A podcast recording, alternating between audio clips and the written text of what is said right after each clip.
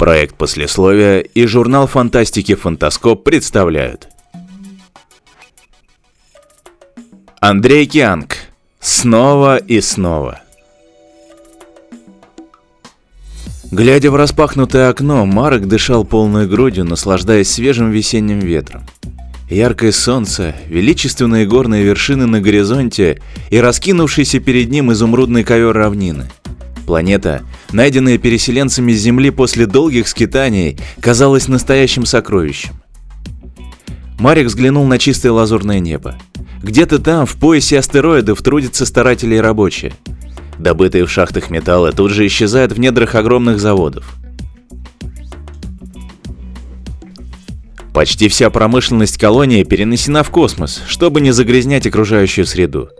Поэтому здесь так чисто, так спокойно. Постояв еще немного, Марек решительно развернулся. Пора. Ему предстоит нелегкий разговор с отцом. И действительно, спор затянулся надолго. «Нет, я тебя не понимаю», — снова и снова повторял отец. «Совсем. Наши предки потратили столько сил, чтобы найти эту прекрасную планету, затем, чтобы заселить ее. И ты хочешь все это бросить? Зачем? Ради чего?» «Чтобы испытать себя чтобы добиться чего-то своими силами, а не приходить на готовое. Именно там в космосе место для настоящих мужчин. Я не собираюсь всю жизнь выращивать цветы или играть на рояле. Мальчишка, романтики тебе захотелось. А разве не за этим наши предки, про которых ты так часто вспоминаешь, отправились в путешествие? Отец тяжело вздохнул. Да, конечно. Ну что ж, иди. Ты согласен? Разве тебя удержишь? Спустя две недели пассажирский шаттл причалил к огромной космической станции. Оказавшись внутри, Марек тут же застыл, восхищенно глядя по сторонам. Все казалось знакомым благодаря многочисленным книгам и фильмам, но в то же время новым и волнующим. Эти стены серого металла, уходящие вдаль трубы, суровые, молчаливые люди в рабочих комбинезонах. Вдалеке сверкают вереницы огней, обрисовывая контуры большого завода. Рядом вспыхивают острые языки пламени – Неуклюжий рудовоз разворачивается перед стыковкой. Марок улыбнулся и шагнул к стойке регистрации. Его мечта сбылась.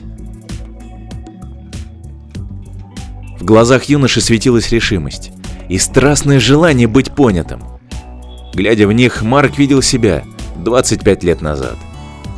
И вот теперь его собственный сын задал ему нелегкую задачу. «Но ты еще слишком молод, ты так мало знаешь о жизни», я знаю достаточно. Папа, я здесь родился и вырос. А твое детство прошло на планете, превращенной в сплошной курорт. Ты бегал по зеленой траве, купался в речке, а я учился натягивать скафандр и оказывать первую помощь в случае метеоритной атаки. Мне надоело жить в стальной коробке, дышать воздухом, который очищался сотни раз. Я... Да, я хорошо тебя понимаю, но посмотри. Марк встал, указывая на иллюминатор.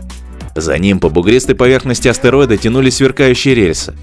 Неподалеку возвышались стройные башни, увенчанные огнями. До того, как мы пришли сюда, здесь не было ничего, только камни. Все вокруг сделано нашими руками, нашим трудом. На планете все совсем по-другому. Ее жителям приходится получать кучу разрешений и согласований, чтобы построить собачью конуру. Все беспокоятся только о том, чтобы не повредить их драгоценную природу. Они чуть ли не молятся за каждую травинку. Но это же прекрасно. Я наводил справки, меня согласны взять инженером на океанскую станцию. Там сейчас запускают новый проект, адаптируют земных дельфинов к местным условиям. Море, солнце, свежий воздух. Я только об этом и мечтаю. Марк смотрел наружу. Наступила тишина.